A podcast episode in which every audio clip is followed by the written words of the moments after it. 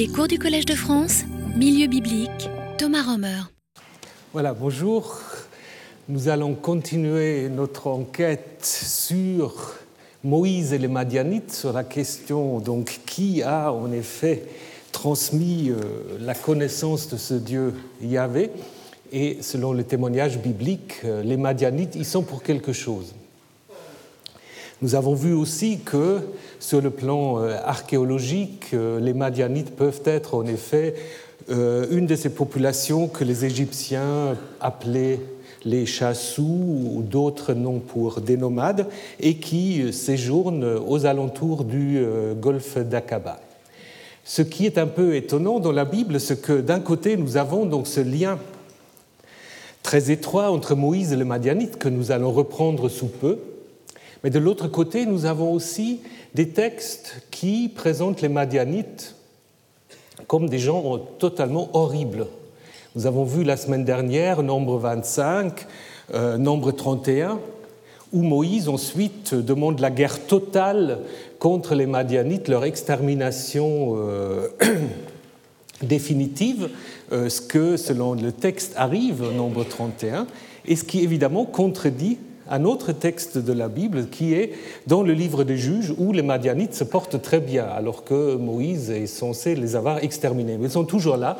Euh, et donc là, c'est Gédéon un juge, un chef charismatique qui a affaire avec, euh, avec eux. Euh, ce texte est bien trop long pour qu'on puisse le lire ici en détail. Euh, si vous avez un moment dans le métro ou ailleurs, ouvrez vos Bibles, ça peut se faire même dans le métro, et vous lisez ces, chapitres. Et donc vous allez voir aussi qu'il y a là un récit ancien qui raconte la victoire contre les Madianites, qui est maintenant, euh, qu'est-ce qu'il faut dire, encadré par des commentaires théologiques des rédacteurs qu'on appelle deutéronomistes parce qu'ils s'inspirent euh, dans leur idéologie des idées du Deutéronome, notamment que si Israël se comporte mal, bah, il sera puni aussi par euh, Yahvé. Et c'est ainsi que l'arrivée des Madianites est expliquée au verset 1 par le fait que les fils d'Israël firent ce qui est mal aux yeux de Yahvé et Yahvé le livra à Madian pendant sept ans. Et euh, dans ce sens-là, euh, les Madianites, on va voir, ne sont plus seuls, mais sont associés aux Amalécites, dont nous avons aussi déjà parlé, les Madianites et les Amalécites ensemble, donc pire, c'est difficile. Et puis arrivent encore les fils d'Orient, les fils d'Orient qu'on connaît, Bene Kedem, qu'on connaît dans les livres de Job, qui viennent aussi embêter euh, Job en dévastant ses, euh, ses biens. Donc ici, il y a vraiment là une sorte de, triade qui euh, fait du mal à Israël, et de nouveau dans l'idée deutéronomiste, puisque les fils d'Israël ensuite vont euh, se, se, reprendre et revenir vers Yahvé, ils crièrent vers Yahvé, et donc Yahvé leur suscite un sauveur dans la personne de Gédéon. Gédéon, en fait, qui euh, est dépeint un peu comme un deuxième Moïse.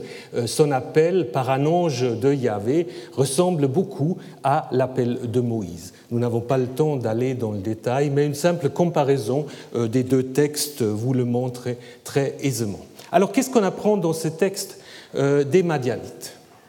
Bah, de nouveau, on, on apprend qu'en en fait, ils sont connus par leurs chameaux, puisque leurs chameaux étaient comme le sable qui est au bord de la mer. Donc nous avons déjà vu ce lien aussi euh, assuré par l'archéologie euh, entre les Madianites et les chameaux ou les dromadaires.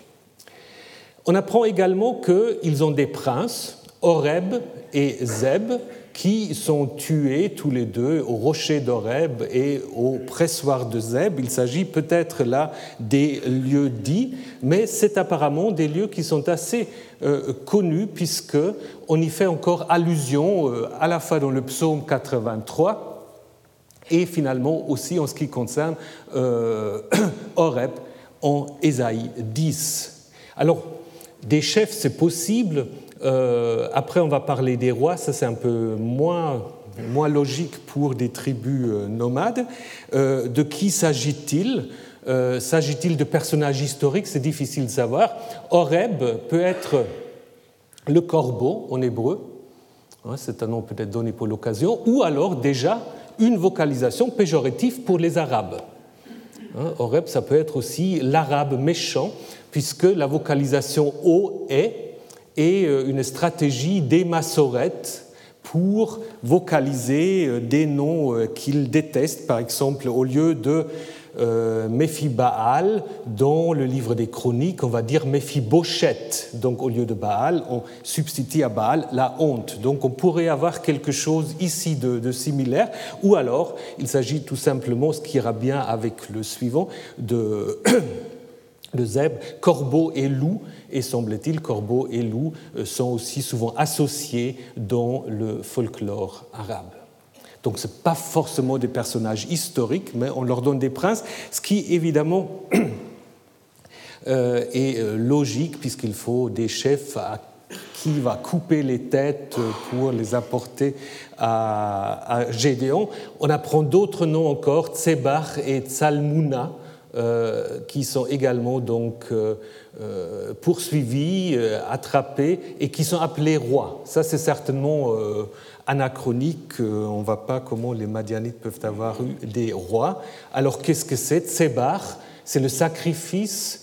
Tsalmuna, si on veut traduire, c'est l'ombre ou la protection qui a échoué. Donc là, de nouveau, probablement des noms inventé par euh, les auteurs pour les besoins de la cause. Euh, Tsalmuna peut être aussi être, euh, être mise en relation avec une divinité Tsalm qui est vénéré à Théma. Donc là, on a une inscription que vous pouvez d'ailleurs admirer au Louvre, une inscription du 6e, 5e siècle de, Théma, donc l'oasis en Arabie, où on apprend l'installation du culte de cette divinité euh, dans une région euh, qu'on peut tout à fait mettre en relation avec euh, les, les qu'est-ce qu'il faut dire, les successeurs des Madianites.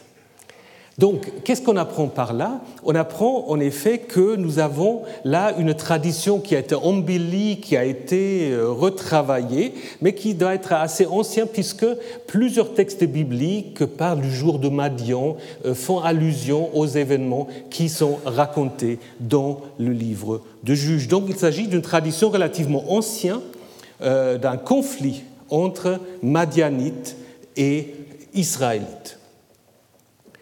Alors, si nous résumons les textes négatifs, nous pouvons dire que nous avons deux types de textes négatifs. Nous avons des textes qui sont vraiment des textes purement idéologiques, comme nombre 25 et 31, qui sont des textes très tardifs, nous l'avons vu, dès l'époque perse, voire de l'époque hellénistique, où les Madianites sont construits comme des ennemis euh, héréditaires, un peu comme les Amalécites dans d'autres textes, et euh, le fait que des rédacteurs tardifs les associent ensuite bah, montre que là, nous avons en effet deux types de figures pour dire les ennemis d'Israël. Ici, alors au nombre 25-31, avec vraiment une théorie de l'éradication des ennemis qui peut rappeler en partie ce qu'on peut lire dans euh, le Deutéronome, dans les textes tardifs, où il faut en effet euh, se débarrasser de tout euh, ce qui en fait peut mettre en danger Israël aussi d'une certaine manière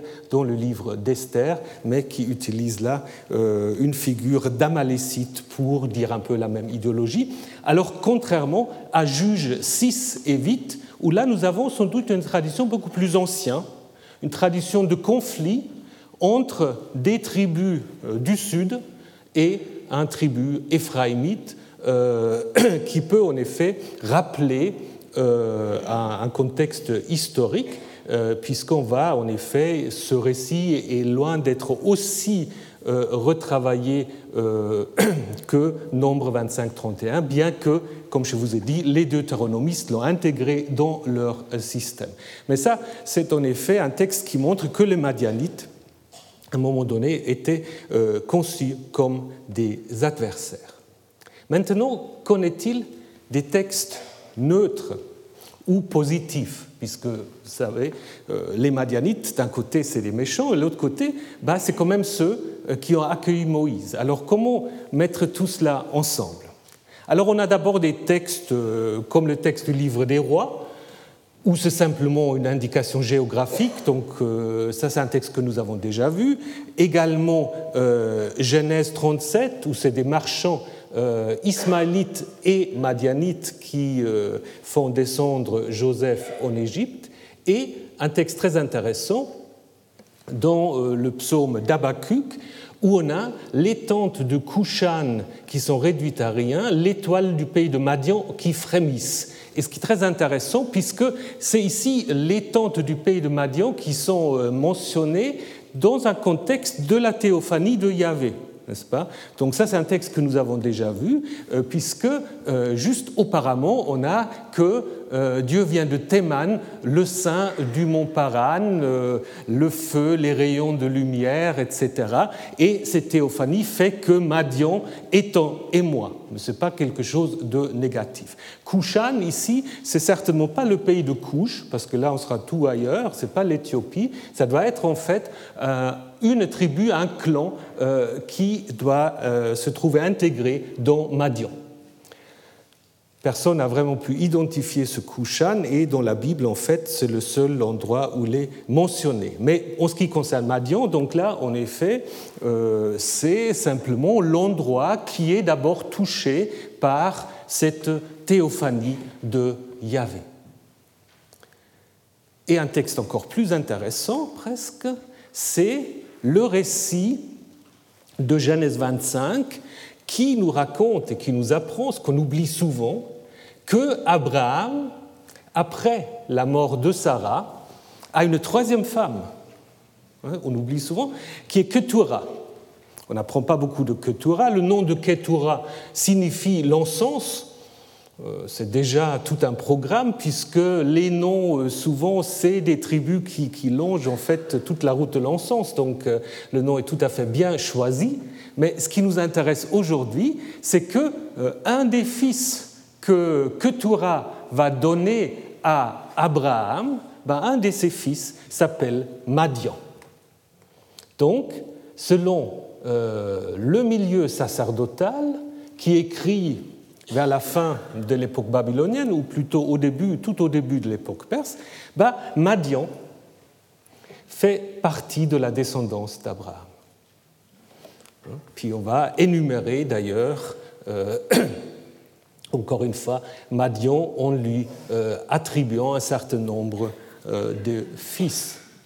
Alors pourquoi c'est important? C'est important pour plusieurs raisons. Vous vous souvenez, et on va y revenir tout de suite, Moïse a épousé une femme madianite. Est-ce que c'est cachère ou non? Pas tout à fait. Pas tout à fait si on suit le Deutéronome. Mais si on suit l'idée euh, sacerdotale, oui, on peut épouser des femmes qui ont un lien avec la descendance d'Abraham. Hein? Ce qui euh, est dit aussi en Genèse 28 euh, par Ésaü. Donc en fait, le fait que maintenant Madian est intégré dans la généalogie d'Abraham rend moins douteux l'histoire du mariage de Moïse avec une Madianite. Donc, ce que nous apprend cela, ça nous apprend que certainement cette tradition du mariage de Moïse avec une Madianite est plus ancien que ce texte. Ce texte cherche en quelque sorte à désamorcer la chose en disant mais il n'y a pas de problème puisque Madian fait partie des descendants d'Abraham. Hein. Nous avons en Madian non pas quelqu'un qui est notre ennemi, mais qui est notre frère ou cousin via la descendance d'Abraham. Donc là, nous voyons en effet comme, nous avons fait deux mouvements parallèles. Nous avons un mouvement qui fait de Madian de plus en plus l'ennemi exemplaire, et nous avons le mouvement plus, euh, qu'est-ce qu'il faut dire, plus irénique, plus œcuménique, euh, sacerdotal, qui dit non, non, non, Madian fait partie de la descendance d'Abraham. Et donc, du coup, lorsque Moïse va arriver dans le livre de l'Exode, dans le pays de Madian, il est quelque part parmi des cousins. Le fait que le texte ne le dit pas, en Exode 2, on ne fait jamais allusion au fait que Madian fait partie de la parenté d'Abraham, est un autre indice que ce texte-là est en effet une réaction après coup par rapport à cette question du séjour de Moïse chez les Madianites. Alors nous allons maintenant nous intéresser à ce séjour de Moïse chez les Madianites qui se trouve dans les chapitres 2 à 4 du livre de l'Exode et euh, auquel il faut encore ajouter le chapitre 18. Alors, résumons d'abord ce qui se passe. Euh, Moïse, comme vous le savez tous, naît en Égypte et est adopté par la fille du Pharaon. On reviendra sur la question du nom. Il devient donc un prince égyptien. Ensuite, il va abattre un Égyptien et sera obligé de s'enfuir d'Égypte, puisque Pharaon, euh, qui a appris la chose, euh, veut à sa vie, le tuer. Donc Moïse doit s'éloigner de l'Égypte et il s'installe dans le pays de Madian, où il va donc euh, marier Tsipora, la fille d'un prêtre madianite. Ensuite, il est donc en fonction, il est, berger de, son beau-père, et euh, arrive déjà à la montagne d'Élohim, où il reçoit donc l'ordre de ce Dieu qui ensuite se présente. Nous avons déjà vu ce texte comme étant celui qui est, et finalement lâche le nom de Yahvé. Il reçoit l'ordre de retourner en Égypte et de faire sortir les euh, Israélites d'Égypte. Sur le chemin du retour de Madian vers l'Égypte, et ça c'est un texte aussi très curieux, c'est Yahvé lui-même qui veut tuer Moïse. Voilà. Et Moïse est sauvé, c'est un texte que nous allons reprendre, et Moïse est sauvé en fait de cette attaque divine par sa femme. Et finalement, il rencontre son frère Aaron, qui arrive aussi de manière totalement inattendue. On n'a jamais entendu parler d'Aaron avant. Tout d'un coup, on apprend qu'il a un frère. Bon, ça c'est les mystères des textes bibliques. Donc il rencontre Aaron à la montagne d'Élohim et ensuite les deux vont arriver en Égypte. Donc si on lit l'ensemble de ce texte, vous n'allez pas voir grand-chose euh, que des couleurs, mais regardez dans la Bible, la seule chose que je voulais vous montrer avec ce schéma, c'est que évidemment, on va tout de suite, vous inquiétez pas, on va tout de suite que c'est pas écrit d'un seul trait. Pourquoi? Ben, Il y a plusieurs observations qu'on peut faire. Euh, ici, on a en effet Moïse qui fait paître son troupeau euh, chez son beau-père au, début du chapitre 3. Dieu lui dit Retourne chez toi, et Moïse va dire à euh, Jéthro en 3.18 Je dois retourner chez mon peuple, et, Moïse, et Jéthro lui dit Vas-y. Et le verset suivant, en 19, on a le Seigneur dit à Moïse, en Madian, va retourner en Égypte car tous ceux qui veulent à ta vie sont morts. C'est un peu curieux parce que Moïse a déjà annoncé à Jéthro qu'il va partir. Et Jéthro lui a dit vas-y. Alors Yahvé a-t-il été inattentif pour renouveler la chose Ou, et ça c'est plus logique, ce verset 19 suit directement le début du verset 23, euh, au cours de cette longue période, le roi d'Égypte mourut et Yahvé dit à Moïse, vas-y, retourne en Égypte, car ceux qui veulent à ta vie sont morts. Hein? Donc qu'est-ce que ça nous montre? Ça nous montre en fait que l'ensemble du chapitre 3 euh,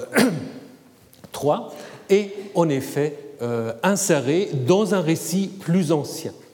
Idem, ce qui est marqué ici là, en violet, euh, l'idée que Yahvé entend et qu'il se souvient de son alliance avec Abraham, Isaac et Jacob, introduit en fait le chapitre 6, euh, qui est la version sacerdotale. Donc en fait, on, peut passer de 2, 23 euh, à 4, 19. La même chose s'applique aussi à la fin, à l'histoire du retour que nous allons aussi reprendre en détail. Euh, ce chemin euh, du retour est aussi assez complexe puisque euh, vous avez en rouge les versets 24 26 où on apprend cette histoire très bizarre que Yahvé attaque Moïse. Mais maintenant, si vous lisez le 24 après le 23, c'est très bizarre parce que vous avez juste, un, un, pronom, mais vous n'avez pas le nom de Moïse. Or, en chemin à la halte, Yahvé l'aborda. Qui aborda-t-il? Ben, Si vous le lisez à la suite du verset 23, ben, c'est le premier-né du Pharaon, ce qui, dans ce contexte-là, ne fait pas de sens. Euh, par contre, si vous le lisez à la suite du verset 20, hein, Moïse prit sa femme, Moïse prit en main le bâton de Dieu, hors chemin à la halte, il y avait l'aborda, donc là, ça fait un sens. Donc ça veut dire aussi que 21 à 23 ont été insérés après coup, après qu'on a ajouté le verset 24 à 26, qui est compliqué et qu'il fallait expliquer théologiquement, parce que c'est quand même très très compliqué, que euh, Yahvé va aborder Moïse pour le tuer alors qu'il vient de l'appeler à son service. Donc c'est quand même pas facile. Alors tout cela euh, pour vous montrer que cet ensemble du chapitre 2 à 4, bah, il faut euh, s'imaginer comme un processus très très complexe. D'abord, nous avons donc eu une histoire qui passait de 23 à 4.19, donc qui ne contenait pas toute l'histoire de la vocation, qui contient simplement le séjour de Moïse à Madian, l'appel de Dieu de retourner et le retour de Moïse. Ensuite, nous avons les textes euh, sacerdotaux et l'attaque de Yahvé, qui est certainement aussi un ajout auquel on a rajouter les versets précédents qui parlent du premier-né euh, du Pharaon pour dire en fait l'attaque de Yahvé concerne ce qu'il va faire beaucoup plus tard, les premiers-nés de Pharaon. Donc vous voyez comment les rédacteurs bibliques étaient déjà un peu euh, embarrassés par rapport à toute cette histoire, qu'ils l'ont élargie comme ils le font donc constamment. Donc on peut assez facilement euh, reconstruire, vous pouvez faire l'exercice, lisez ça à la suite et vous avez un récit qui se tient tout à fait. Vous n'avez pas besoin d'autre chose. Donc on voit que c'est un récit qui a été élargi de manière considérable. Donc Moïse à Madian. Qu'est-ce qu'on peut dire? Alors là, de nouveau, on peut dire beaucoup de choses sur le plan euh, théologique. Qu'est-ce qu'on peut dire sur le plan historique? Qu'est-ce qu'on peut dire de Moïse sur le plan historique? Alors on pourra faire tout un cours sur le problème de l'historicité de Moïse, parce que euh, ça continue à, occuper euh, beaucoup. Je ne sais pas si c'est toujours des questions aussi importantes que ça, parce que c'est la même euh, question que pour le problème du Jésus historique. Jésus a-t-il vécu ou non? Probablement. Mais ce n'est pas ça ce qui est important. Après, pour la naissance du christianisme, le christianisme ne s'est pas constitué à partir du Jésus historique. À la limite, si Jésus n'avait pas vécu, ça n'aurait rien changé pour le christianisme, parce que le christianisme s'est constitué à partir des écrits de Paul auxquels on a rajouté ensuite les évangiles, et Paul ne raconte rien sur Jésus. Idem, le judaïsme ne s'est pas construit sur le Moïse historique. Si Moïse n'a pas existé, ça ne changerait rien du tout pour le judaïsme. Le judaïsme s'est construit à partir de la Torah, c'est-à-dire à partir des récits sur Moïse, qu'on a interprétés, euh, qu'on a commentés. La question du Moïse historique, elle est tout à fait licite, mais elle bouleverse ni euh, le judaïsme ni le christianisme si on doit répondre par la négative. Peut-être on ne va pas tout à fait répondre par la négative, mais simplement euh, pour vous situer un peu euh, le questionnement. Donc, euh, l'égyptologue Asman avait en effet dit que Moïse est une figure de la tradition dont ne reste aucune trace historique. Ça, ce n'est pas un bibliste, c'est un égyptologue qui le dit, vu le fait qu'aucun texte égyptien peut être mis en relation de manière claire avec Moïse. Il y a des candidats, je vais vous les montrer euh, sous peu. Puis vous connaissez aussi tous les, euh, tous les tentatives de Sigmund Freud sur euh, l'homme Moïse. Donc c'est un ouvrage que vous pouvez toujours lire, qui est en, poche. Moïse, en fait, qui avait dit que, pardon, Freud qui avait dit Moïse fut un Égyptien dont la légende a fait un juif. Alors bon, je ne peux pas maintenant vous, faire tout le, détail de l'argumentation de Freud. Freud était fasciné par Moïse. D'ailleurs, dans ses, écrits, euh, il se compare lui-même un peu à Moïse, n'est-ce pas? Donc, euh, est-ce que vous voulez toujours faire un voyage à Rome euh, pour voir le Moïse de Michel-Ange? En fait, la première chose que Freud a, a étudiée par rapport à Moïse, c'est la statue à Rome qu'il a essayé de décrire. En fait, il a fait faire des, des, esquisses pour voir comment Moïse, qui se, en fait, qui se domine, qui se maîtrise, aura eu envie en fait de lâcher les tables et les tiens à la main. Bon, peu, peu nous importe maintenant. Euh, en fait, dans ce deuxième livre qu'il a écrit assez euh, vers la fin de sa vie, donc en 1939, l'homme Moïse, euh, lui-même l'appelle en fait un roman historique euh, où en fait il dit qu'il y a eu deux Moïse en fait. Hein, donc ça c'est l'histoire des Juifs qui ont assassiné le vrai Moïse euh, et qui ensuite euh, avaient tellement de remords qu'ils sont devenus une religion de la loi. Donc ça c'est un peu Freud qui règle, je pense, un peu ses propres comptes avec, avec le judaïsme. Mais ce qui est intéressant, ce qu'il dit, c'est qu'en fait, euh, on a dans, et, ça, je pense qu'il a vu quelque chose de, vrai, et on, a dans le personnage de Moïse deux facettes assez différentes. On a un Moïse qui est parfois dépeint comme annonçant le monothéisme, et on a d'autres textes, quand on les analyse bien, ben on a un Moïse plutôt euh, qui, euh, en fait, annonce un dieu de l'orage, un dieu de type Baal, euh, et les deux vont pas toujours ensemble. Donc l'idée, en fait, c'est que Moïse fut un disciple du fameux pharaon qui, à Akhenaton, qui a donc introduit, semble-t-il, le monothéisme. Ensuite, il aurait été donc assassiné par les siens qui l'aurait ensuite remplacé par un deuxième Moïse, qui n'est personne d'autre que son beau-père euh, Jéthro. Bon, alors tout ça est un peu compliqué, euh, mais nous montre en fait euh, plusieurs choses. Je pense où Freud a raison, c'est que Moïse a en effet beaucoup des traits égyptiens, à commencer par le nom. Puisque ça c'est clair, le nom de Moïse, euh, là-dessus, tout le monde est d'accord, le nom de Moïse, malgré euh, l'explication que donne la Bible, le nom de Moïse c'est un nom égyptien. Hein, c'est un nom égyptien. euh, à partir d'une racine engendrée que vous trouvez dans Ramsès, Toutmoses, donc Moïse c'est le fils de. Il manque évidemment l'élément divin. On ne sait pas de qui Moïse est le fils. Ce n'est pas totalement sont parallèles, puisque vous avez ici un, général égyptien qui reçoit du pharaon euh, l'argent euh, euh, et l'or en récompense de sa fidélité.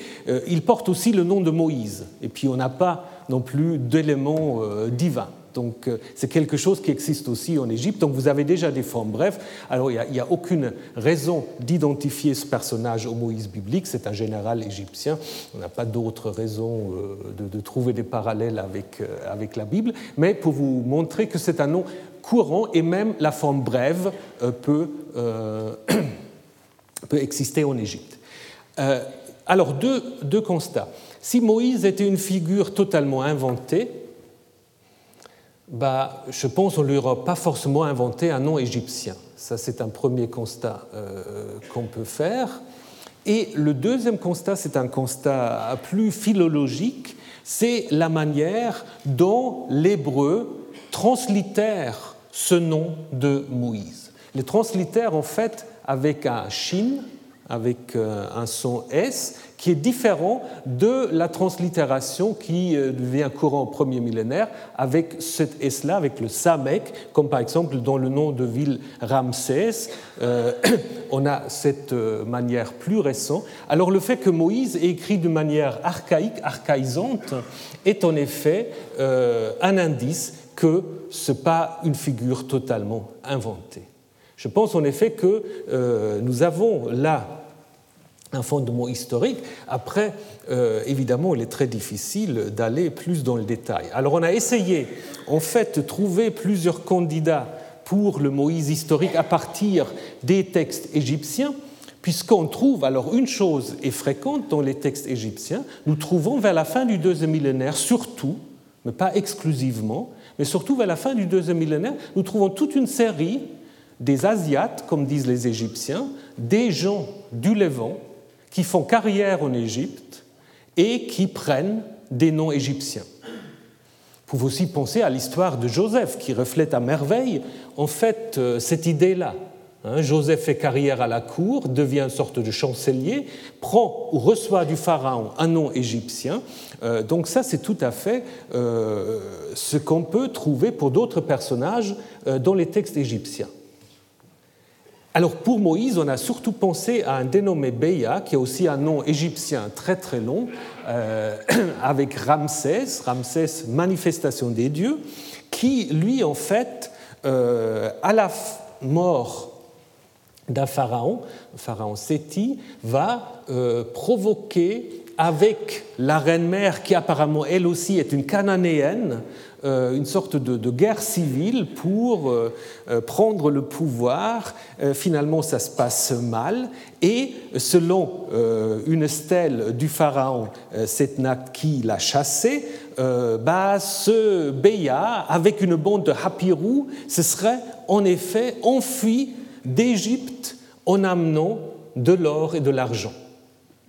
Alors, si on connaît un peu l'histoire de l'Exode, bah, on, dit trois fois que les Hébreux, quand ils quittent l'Égypte, ils ramassent de l'or et de l'argent euh, des Hébreux. Donc à cause de cela, on a souvent pensé que ce Béa pourrait être le Moïse historique, avec le problème en effet que sous peu, on a un nouveau document qui semble plutôt relater que ce chancelier Béa, dont vous avez une image ici, euh, aurait été déjà exécuté en Égypte. Donc il n'aura pas pu s'enfuir à ce moment-là, euh, bah, tout le reste de la tradition de Moïse va pas très bien puisqu'il n'a pas pu échapper en fait euh, d'Égypte. Donc, je pense que ce candidat n'est pas tout à fait si convaincant. On peut penser à un autre personnage. Alors, ce Béa, c'est vers 1188. il y a un dénommé Ben Ozen qui apparaît un peu plus tôt sur Merneptah où il euh, donc euh, occupe une fonction d'écuyer tranchant euh, qui intervient dans un conflit avec qui oppose en fait des contrôleurs égyptiens à des chassous qui doivent justement faire un travail dans les mines. Donc évidemment, ça, ça peut en effet aussi rappeler un tout petit peu l'histoire biblique où Moïse vient se plaindre donc de l'exploitation des, des Hébreux. Mais c'est la seule, seule parallèle. Nous ne savons pas comment ça continue avec ce Ben Ozen, donc euh, on a peu d'informations. Et je pense pour le moment, on, doit dire qu'aucun, parce qu'il y en a d'autres, vous avez toutes sortes de candidats. Parfois on dit Moïse était même un pharaon. Il y a, toutes sortes de, choses. Mais je pense aucun aucun des candidats reflète vraiment le personnage du Moïse biblique. Donc on peut en effet plutôt imaginer ce que nous avons dans la figure de Moïse, c'est une sorte de, patchwork, une sorte de, construction à partir de différents types de, mémoires. Hein. Il peut même y avoir des souvenirs des Hyksos, de ces pharaons sémites expulsés euh, au XVIe siècle. Ce n'est pas forcément un élément spécifique qui se trouve derrière ce personnage. Il peut même y avoir des souvenirs d'Akhenaton, de tout ce qu'on veut, euh, mais il ne faut pas vouloir faire de Moïse le disciple d'Akhenaton ou euh, un pharaon Hyksos ou un Béa ou un Ben Ozen ou quelqu'un d'autre. Je pense nous avons euh, là une figure qui se nourrit au niveau de la construction littéraire de souvenirs historiques, mais qui elle-même n'est pas historique. Disons, elle n'est pas historique telle que la Bible nous la présente. Il y a peut-être eu mais nous ne savons pas comment et à quel moment précis, un dénommé Moïse euh, qui a joué un rôle important euh, dans l'introduction, euh, dont on va reparler, du culte de Yahvé parmi des clans qui s'appellent Israël. Mais pour le moment, revenons donc à Moïse, dont nous apprenons donc que il doit s'enfuir d'Égypte puisqu'il abat un Égyptien. Donc vous connaissez l'histoire. Euh, il va à un Égyptien qui euh, euh, maltraite un Hébreu, il tue cet Égyptien et ensuite ce meurtre devient connu. Moïse doit s'exiler. En fait, l'idée ou ce qui est derrière, en fait, euh, l'abattage de l'ennemi est en effet un thème iconographique euh, très fréquent en Égypte. Normalement, c'est le pharaon. Ça, vous connaissez sans doute la scène, le pharaon qui tient l'ennemi qu'il va abattre avec euh, un sabre, un, bâton ou, n'importe quoi. évidemment, symbole de la puissance du pouvoir de Pharaon, mais c'est un thème qui devient tellement à la mode que même des gens privés euh, qui ont les moyens se font en fait ériger des stèles où ils abattent leurs ennemis de la même manière que le fait le Pharaon. Et donc évidemment là on reprend euh, ce motif dans l'histoire de Moïse, un peu comme une sorte de contre-histoire, Moïse, euh, avec un geste quasi pharaonique, va contrairement au Pharaon, s'enfuir, puisque maintenant c'est Pharaon qui veut le tuer, et c'est à ce moment-là qu'il va arriver à Madian. Alors là aussi, c'est très romancé. Euh, vous connaissez sans doute euh, l'histoire.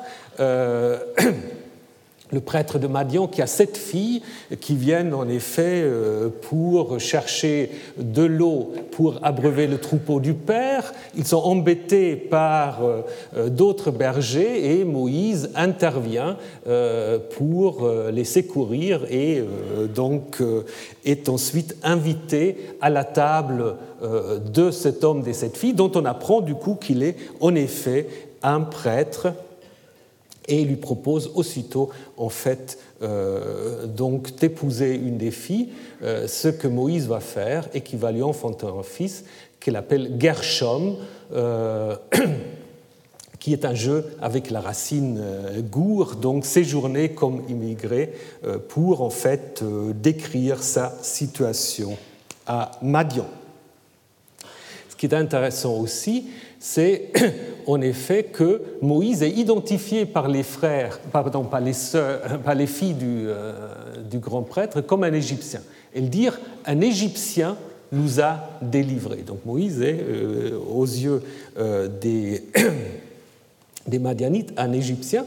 Et cela rappelle en fait une histoire qui date au moins mille ans avant l'histoire biblique, c'est le récit de Sinoué. Je ne sais pas si vous connaissez ce récit, euh, qui est très intéressant, le récit d'un haut fonctionnaire égyptien euh, qui, pour toutes sortes de raisons, doit aussi s'exiler vers le Levant et arrive un peu au même endroit que Moïse où, euh, de nouveau, il est secouru en fait par euh, des Sétiou, par des séminomades. Leur chef qui avait été en Égypte me reconnut, alors il me donna de l'eau et après que je suis fui allé auprès de sa tribu, il me fait cuire du lait, ils me traitèrent bien.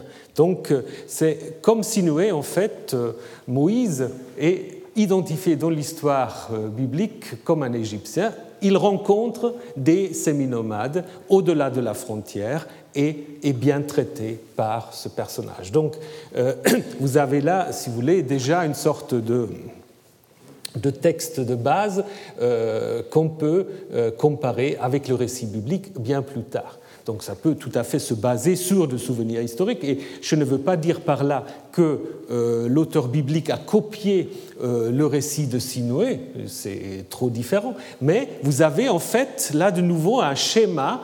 Euh, donc on, sort de la frontière, on est dans un territoire difficile dont on a, là où on a besoin en fait d'être aidé par des, des groupes séminomades tels que ça arrive aussi à Moïse.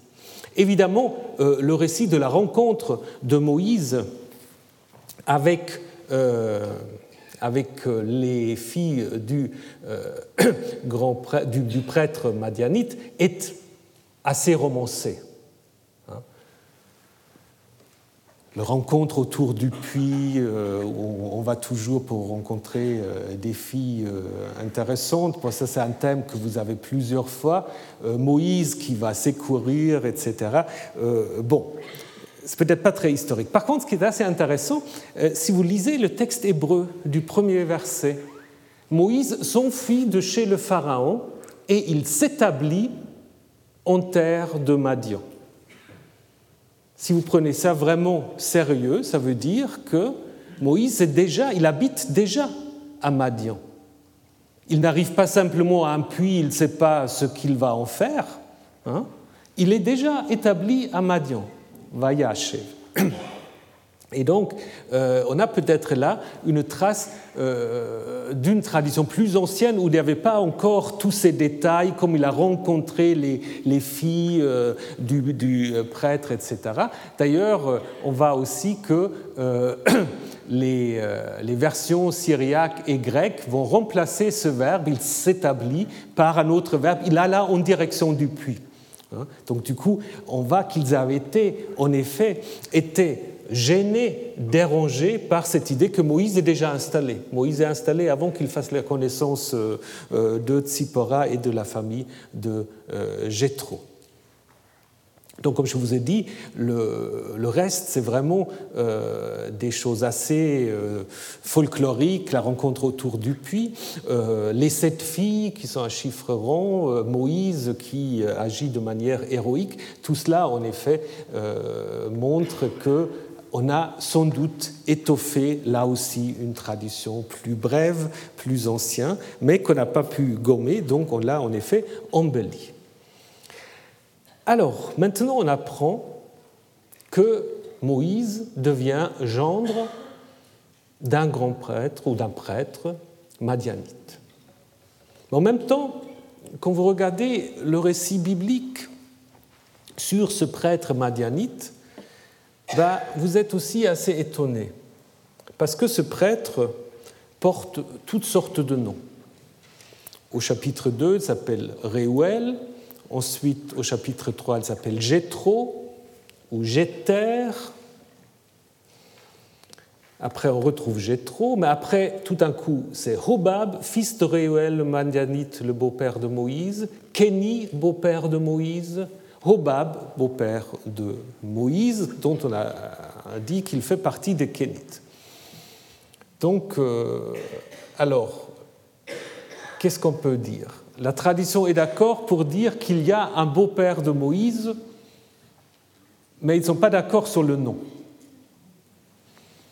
Hein Il y a tout un choix de noms. Alors, si on regarde un peu ce que signifient ces noms, Réuel, euh, ce qui est intéressant quand même quand on regarde un peu les parallèles. Réuel apparaît en fait euh, en Genèse 36 comme un des fils de Ésaü, Édom. Nous avons vu que les Madianites sont proches des Édomites. Hein. et le mot veut simplement dire ami de Dieu, ami de El. À Éléphantine, on a le même mot, mais avec euh, Yahvé, donc, et pas l'élément El. Ensuite, Jétro ou Jéter, euh, ça, de nouveau, on trouve plusieurs noms. En fait, le nom vient sans doute, euh, ça veut dire le reste, ou son reste. Euh, c'est sans doute un nom qu'on donne après une naissance difficile. On imagine souvent après des naissances où la mère décède et l'enfant survit et reste. Donc, euh, d'où cette idée. Euh, alors, ce qui est intéressant, que on le trouve aussi euh, comme nom dans une variante Yitran, comme un clan de Seir. Une fois, il est aussi un nom ismaélite. Donc là aussi, on va vers le sud. Et finalement, Hobab, comme Habib en arabe, l'ami. Mais ça, c'est en fait à Hapax, c'est-à-dire c'est euh, le seul personnage euh, dans toute la Bible qui porte ce nom et euh, qui est en effet construit à partir d'une racine qui n'existe pas ailleurs dans la Bible, mais qui est très attestée dans les langues arabes du Sud. Alors là, est-ce que Hobab sera un nom médianite Est-ce qu'on ne l'a pas par ailleurs donc, euh, et finalement, Kenny, Kenite, euh, apparemment une racine qui exprime l'idée qu'on sache travailler le fer. Alors, donc, vous voyez, ce qu'on savait que dans la tradition, Moïse a un beau-père madianite, et puis, selon les auteurs, on lui a inventé des noms euh, différents. Peut-être le nom le plus ancien, et peut-être ce nom euh, qu'on mentionne plutôt en passant, ce nom de Hobab, hein, puisque au niveau des parallèles, ben, on n'en a pas, et quand on regarde en dehors de la Bible, on arrive plutôt dans le territoire qui peut en effet être le territoire madianite. Alors, ce séjour euh, chez Madian va en effet, euh, et ça c'est un texte que nous avons vu, donc nous n'avons pas besoin d'y retourner, euh, va amener Moïse d'avoir cet appel de la part d'un Dieu qui se présente à lui finalement comme Yahvé. Ce qui est très curieux, c'est que au moment du retour, c'est ce Dieu-là qui vient l'attaquer. Pendant le voyage, euh, pendant la nuit, au campement pendant la nuit, euh, la racine exprime plutôt la nuit, euh, c'est donc pendant la nuit, il y avait le rencontra et chercha à le faire mûrir. Tsippora prit un silex, coupa le prépuce de son fils et lui fit toucher ses pieds. Alors ses pieds, c'est un euphémisme pour le sexe. Donc euh, il touche le sexe, ou elle touche avec euh, le sang le sexe de Moïse, en disant Tu es pour moi un époux de sang. Alors il le laissa, et elle disait Époux de sang à cause de la circoncision. Voilà, bon, ça c'est un texte qu'on saute souvent dans les catéchismes et d'autres et d'autres moments où on raconte euh, le, récit biblique, c'est en effet un texte compliqué. Hein, c'est un texte très compliqué. Euh, qu'est-ce qu'il veut dire en détail? À quel moment est-ce qu'il faut le situer dans l'histoire de la formation des, récits bibliques? Il y a toutes sortes d'hypothèses qu'on peut, qu'on peut émettre. Évidemment, première chose qu'on peut dire, c'est euh, ça se rencontre sur le chemin de Madian vers l'Égypte. Hein? Alors, euh, c'est peut-être au moment où il traverse la frontière. Bon, le texte ne le dit pas, donc on a souvent dit c'est euh, une ancienne tradition on imagine qu'il y a des démons qui gardent leur territoire et quand on approche ou quand on le quitte, ils peuvent devenir très très désagréable. Euh, ça, le texte ne le dit pas, mais c'est en effet quelque chose qui se passe sur un chemin. Et ce qui est important aussi, euh, il y a un rite de sang et le rite de la circoncision qui intervient dans ce texte. important aussi, c'est une femme euh, la femme de Moïse, la femme madianite qui sauve Moïse par la circoncision. Euh, normalement, la circoncision, évidemment, n'est pas faite par les femmes. Hein. Euh, c'est simplement dans les livres des Maccabées, donc, mais là on est déjà dans, l'époque romaine, on apprend qu'une femme, dans, des cas de danger extrême, peut faire la circoncision si autrement il n'y a pas d'autres moyens. Donc c'est aussi quelque chose tout à fait inhabituel. Euh, une chose qu'on peut alors très facilement euh, dire, qu'il y a un parallèle. Il y a un parallèle biblique qui est très très fort, euh, qui est l'attaque nocturne dont Jacob est l'objet. Hein, vous connaissez peut-être cette histoire et c'est peut-être une piste intéressante parce que si vous lisez l'histoire de Genèse 32, qu'est-ce qui se passe? Jacob qui passe la nuit tout seul euh, avant de rencontrer son fils, pardon, son frère Ésaü, euh, il a très peur de cette rencontre, euh, est attaqué par quelqu'un, dit la Bible, Ish, un homme. Hein? Et donc, apparemment, là, il y a un combat corps à corps, qui semble pas le cas ici, on ne sait pas très bien. ce combat, en fait, dure jusqu'au matin et ce personnage dit, euh, dit à Jacob, laisse-moi, euh, car le soleil se lève, c'est un peu comme dans les films de vampires, donc en fait, avant le soleil euh, arrive, apparemment, ce personnage doit disparaître. Et puis, donc, Jacob négocie une sorte de, de bénédiction et veut savoir le nom. Ça, c'est intéressant aussi par rapport à Moïse. Hein, il veut savoir le nom, mais qu'il ne reçoit pas. Euh, par contre, il reçoit lui un nom. Hein, parce qu'on lui dit maintenant, tu ne t'appelleras plus Jacob, mais Israël, puisque tu as euh, lutté avec Dieu. On va revenir sur ce texte quand nous allons parler de la signification du nom euh, d'Israël. Mais ça, c'est un texte évidemment qui est très proche de notre texte, n'est-ce pas? Dans les deux cas, euh, il y a une sorte d'attaque nocturne, il y a aussi euh, un changement euh, ou un nom qui est donné. À Jacob est donné le nom d'Israël, à Moïse est donné ce nom un peu curieux, époux de sang ou parent de sang après la la circoncision.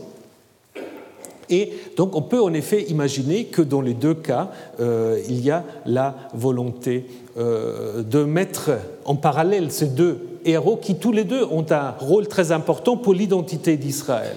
Jacob devient Israël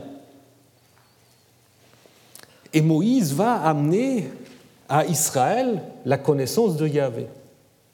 Mais c'est le même Yahvé qui vient pour le tuer. Et l'autre différence, en fait, par rapport à l'histoire de euh, Jacob, c'est le fait que euh, on dit expressément euh, que Dieu veut tuer Moïse, alors qu'en Genèse 32, on ne dit pas. Il y a quelqu'un qui vient, on ne sait même pas qui c'est. C'est Jacob qui interprète ensuite, qui dit J'ai vu donc il appelle le nom de Pénuel, donc vision de Dieu, et dans le nom d'Israël, on va expliquer que Jacob a lutté avec Dieu. Donc c'est beaucoup plus, euh, plus ambigu, plus, euh, plus caché, alors qu'ici, le narrateur nous dit très clairement, c'est Yahvé qui vient pour tuer Moïse. Alors, qu'est-ce qu'on peut dire? Je ne veux pas résoudre, malheureusement, euh, j'aimerais bien, je ne veux pas résoudre tout le mystère de ce texte, et je pense chacun a sa petite idée là-dessus, mais ce qu'on peut en effet dire, qu'il y a là deux choses qui sont importantes. C'est l'importance de la femme madianite qui permet à Moïse d'accomplir ensuite sa mission. Sans Tsipora, Moïse sera mort, on pourra spéculer euh, dans le récit. Ça, c'est une chose. Le sang, très important aussi. Le sang, on va le retrouver lors euh, euh, de l'alliance au Sinaï, où c'est Moïse maintenant qui prend le sang pour toucher tout le peuple hein, et pour l'intégrer en fait dans cette alliance. Donc là, il y a certainement souvenir d'un rituel euh, sur la base du sang euh, qui était euh, sans doute important et qu'on va reprendre quand on parlera de l'alliance au Sinaï. Et finalement, peut-être là aussi un souvenir que ce Dieu Yahvé, ben c'est un Dieu dangereux. Ce n'est pas le bon Dieu, c'est un Dieu qui a des côtés sombre, qui est un Dieu guerrier, qui est un Dieu dont on dit euh, aussi euh, plus tard dans le livre de l'Exode, comme Moïse dit à Pharaon, nous devons aller servir Yahvé, autrement il va nous envoyer euh, la mort et la peste. Ben, voilà, c'est un Dieu comme ça que Moïse va aussi annoncer aux Israélites. Donc c'est un Dieu qui est pas simplement un Dieu qui veut le bien de son peuple, ça c'est les théologiens qui le disent ensuite. Hein. Ici, ce que dit la narration, c'est que ce Yahvé-là, c'est aussi un Dieu dont il faut se méfier et dont il faut, euh, par rapport auquel il faut savoir comment euh, se mettre en situation euh, de survie souvenez aussi, euh, au moment de la théophanie du Sinaï, il y a aussi toutes sortes de précautions à avoir. Ici, ce qui est important aussi, c'est évidemment l'importance de la euh, circoncision euh, qui interviendra. Donc après, on peut spéculer, est-ce qu'il y avait, ben ça c'est les rabbins qui ont beaucoup spéculé dessus, est-ce qu'il y avait été fâché parce que Moïse n'a pas été circoncis? Mais Moïse était sans doute circoncis parce que ce n'est pas Moïse qui qui est circoncis dans l'histoire, c'est son fils. Alors est-ce que Moïse a omis à circoncire son fils? Mais les textes, en fait, le récit n'en parle pas. Je ne pense pas que c'est une préoccupation du récit. Hein. Euh, le récit euh, se préoccupe euh, d'un Yahvé dangereux, du sang, de la circoncision et aussi du rôle de la femme, rôle d'autant plus intéressant et important que dans les récits de la rencontre de Jéthro avec Moïse au euh, à la montagne de Dieu, ben, on apprend tout un coup tout autre chose. On apprend que cette femme n'a pas été avec Moïse quand ils sont arrivés euh, en Égypte. Donc si vous prenez en fait Exode 18, c'est euh, le texte suivant qui fait apparaître les Madianites. Donc Moïse est retourné en Égypte, a fait sortir le peuple, et avant d'arriver au Sinaï, on apprend que Jéthro, le prêtre de Madian, beau-père de Moïse, a pris tout ce que Dieu avait fait pour Moïse et pour Israël, son peuple. Alors il prit euh, Tsipora, la femme de Moïse, après qu'elle avait été renvoyée. Alors tout d'un coup, on apprend que la femme de Moïse a été renvoyée. Mais rien n'est dit avant dans l'histoire ainsi que ses deux fils. Donc tout d'un coup, il y a deux fils euh, dont le nom d'un était Gershom, ça nous le savions déjà, euh, et euh, le deuxième, donc le nom de l'autre était Eliezer, car le Dieu de mon père est venu à mon secours et m'a délivré l'épée du Pharaon. Jétro, le beau-père de Moïse, avec ses fils et sa femme, vient vers Moïse au désert où il campait à la montagne de Dieu. Il dit à Moïse, Moi, ton beau-père Jétro, je viens vers toi avec ta femme et tes deux fils. Moïse sort à la rencontre de son beau-père, se prosterna et l'embrassa. Ils se demandèrent l'un à l'autre comment ils allaient, puis ils entrèrent sous la tente. Moïse raconta à son beau-père tout ce que Yahvé avait fait au Pharaon et à l'Égypte à cause d'Israël, toute la détresse qui les avait atteints en chemin, dont Yahvé les avait délivrés. J'ai trop réjoui de tout le bien que Yahvé avait fait à Israël, qu'il avait délivré la main des Égyptiens. J'ai trop dit, béni soit Yahvé qui vous a délivré de la main des Égyptiens et de la main du Pharaon. Et maintenant je sais que Yahvé est plus grand que les dieux. Ce qu'ils ont fait de mal est tombé sur eux, sans doute les Égyptiens. J'ai trop beau-père de Moïse, pris un holocauste et des sacrifices pour Dieu. Et donc là, on a d'autres traductions qui disent pas qu'il prie, mais qu'il apporta simplement un sacrifice. Aaron et tous les anciens vinrent pour manger un repas avec le beau-père de Moïse devant la divinité. Moïse laissa partir son beau-père, il s'en alla vers son pays. Alors c'est une histoire très intéressante. De nouveau, c'est une histoire qui n'a pas été écrite euh, d'un seul trait. Euh, déjà, les rabbins, ils ont remarqué une chose, c'est que cette histoire, elle vient trop tôt, parce qu'ils arrivent à la montagne de Dieu seulement au chapitre 19, euh, et là, ils sont déjà à la montagne de Dieu. Hein. Euh, donc, euh, de même, la femme de Moïse, pourquoi tout d'un coup on va dire qu'elle n'était pas en Égypte? Et pourquoi Moïse, tout d'un coup, il a deux fils? Alors certains rabbins ont dit peut-être cette histoire n'est pas à sa place, elle était ailleurs. On l'a déplacée. Mais c'est plutôt une tradition indépendante, euh, un texte qu'on a retravaillé euh, assez, euh, assez, de manière assez importante, dont faisait certainement pas partie cette histoire de la femme. Je pense que l'histoire de la femme a été intégrée à un moment où on avait l'autre femme de Moïse, la Couchite, en nombre 12, où il fallait expliquer pourquoi Moïse peut se remarier, hein, puisqu'au nombre 12, on apprend que Moïse épouse une Éthiopienne. Puis donc du coup, la Madianite, elle va disparaître. Donc du coup, on va en effet euh, imaginer qu'elle a été renvoyée. Aussi, euh, les noms des deux fils, c'est aussi une harmonisation parce que la tradition biblique n'est pas tout à fait claire euh, au niveau de de ce qui euh, s'y passe. Est-ce qu'il a un ou deux fils? Et ces fils aussi ne jouent pas de rôle important. Ce qui est important, c'est qu'apparemment la montagne de Dieu ici se trouve en territoire madianite, puisque Jétro vient et euh, donc euh, connaît le nom de Yahvé.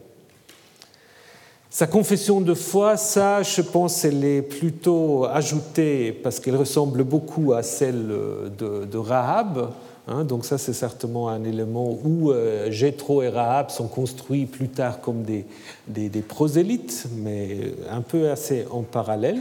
Par contre, ce qui est certainement la tradition ancienne, c'est ça. Jétro, beau-père de Moïse, prit un holocauste et des sacrifices pour Dieu. Et on peut même s'imaginer qu'au lieu de Elohim, on avait Yahvé là. Et puis qu'après, les, euh, les rédacteurs, les glossateurs ont un tout petit peu essayé de désamorcer la chose. Parce que qu'est-ce qu'on a ici? On a un sacrifice avant même que toutes les règles du sacrifice sont données, avant que Aaron et les fils sont installés. C'est Jétro qui prend l'initiative. Alors après, quelqu'un a mentionné Aaron, mais même Aaron, qu'est-ce qu'il fait dans ce texte? Il fait rien, il participe simplement au repas.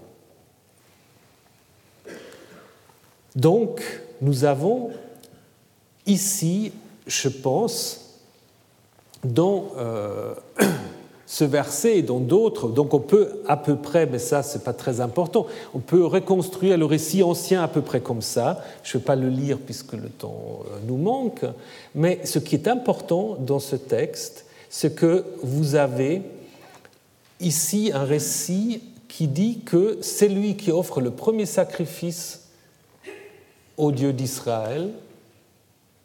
C'est pas Moïse, c'est pas Aaron, c'est Jéthro c'est un Madianite.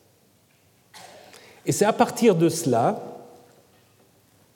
qu'on a euh, élaboré ce qu'on va appeler l'hypothèse madiano-kénite.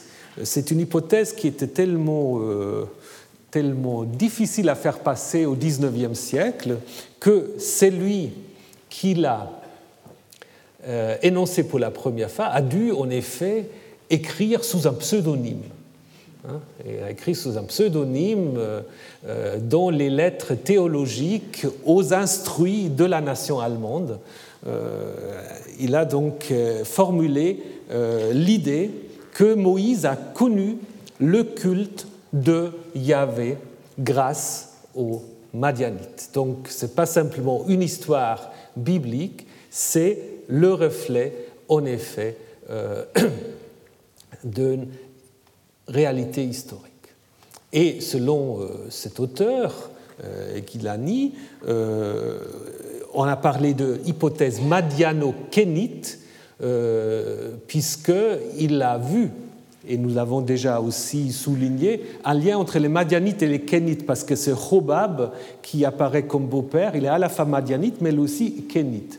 Et donc, du coup, on s'est même posé la question s'il y a euh, un lien, par exemple, avec euh, le personnage de Cain, euh, puisque on dit au début, à la fin de l'histoire de Cain à Abel, on commença dès lors à invoquer le nom de Yahvé. Alors, que faut-il penser de cette hypothèse? Est-ce que cette hypothèse est encore valable? Elle a été beaucoup contestée mais je pense qu'elle garde une certaine probabilité, ce que j'essaierai de vous montrer la semaine prochaine. J'essaierai aussi vous montrer que Yahvé, euh, c'est un dieu madianite, ou plutôt édomite, parce que les deux territoires sont très, très proches. Peut-être euh, qu'on a même une, disons, une statue de ce Yahvé édomite, puisqu'on a fait des découvertes importantes depuis un moment qu'on va admirer la semaine prochaine. Et ensuite, il faut se poser la question comment ce Yahvé se déplaçait de Madian ou Édom pour arriver jusqu'en Israël? Ou comment Yahvé est-il devenu le Dieu d'Israël? Ça, c'est une question importante. Et puis, il faut évidemment aussi se poser la question de savoir que signifie Israël. Nous allons parler de la stèle de Merneptah et de bien d'autres textes bibliques et tout cela jeudi prochain. En attendant, je vous souhaite euh, une très bonne semaine. Retrouvez tous les contenus du Collège de France sur www.colège-2-france.fr.